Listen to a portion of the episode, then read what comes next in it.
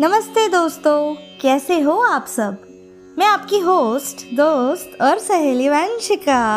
आप सभी का तहे दिल से बहुत बहुत स्वागत करती हूँ शायरी सुकून डॉट कॉम के इस प्यारे से मंच पर। दोस्तों, आज की जो एपिसोड है, वो आप सबका मन जीत लेगी। हाँ पूछो कैसे? क्यों?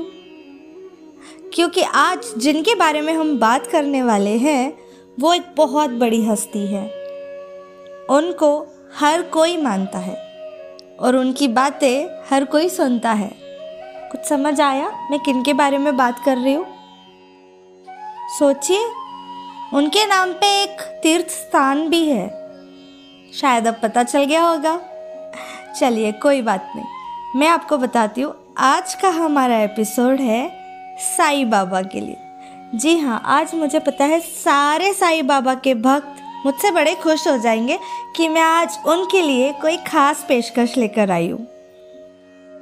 दोस्तों, जैसे आप सभी जानते हैं, शिरडी के साईं बाबा, सबको ये नाम भी पता है सभी ने मानते भी हैं। शिरडी के साईं बाबा एक भारतीय आध्यात्मिक गुरु और फकीर थे, जिन्हें संत माना जाता था।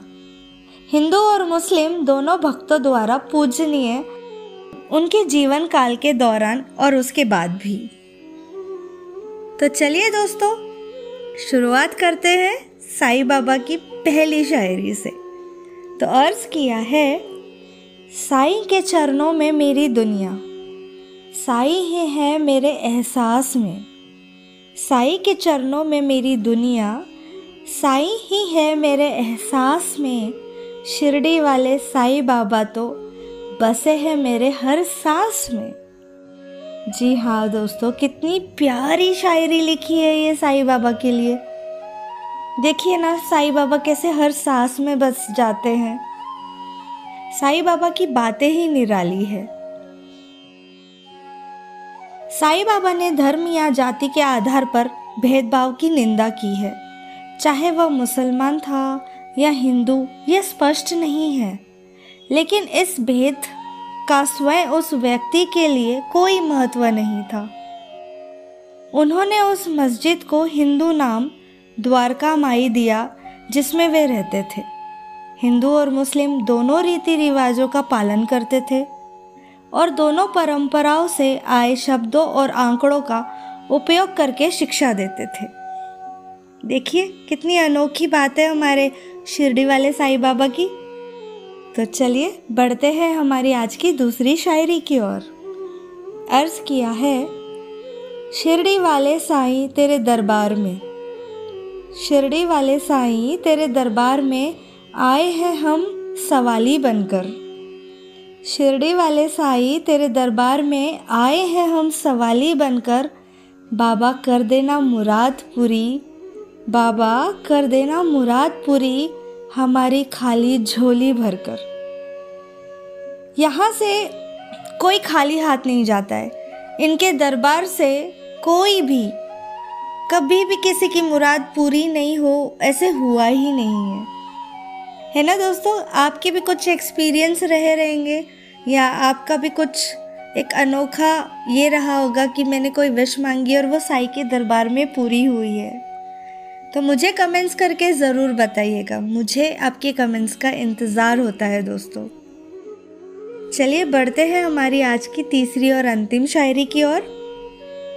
तो अर्ज़ किया है, दूर हो सभी दुख और हो जाए पावन मेरा जीवन। दूर हो सभी दुख और हो जाए पावन मेरा जीवन। साईं बाबा मुझे भी दे दो एक बार आपका दर्शन। वाह, क्या बात है। ये हर भक्त की इच्छा है कि उनका दर्शन मिले। भक्तों के लिए उनकी पसंदीदा बातों में, जैसे, मुझे देखो और मैं तुम्हें देखूँगा। अल्लाह तेरा भला करेगा। सबका मालिक एक।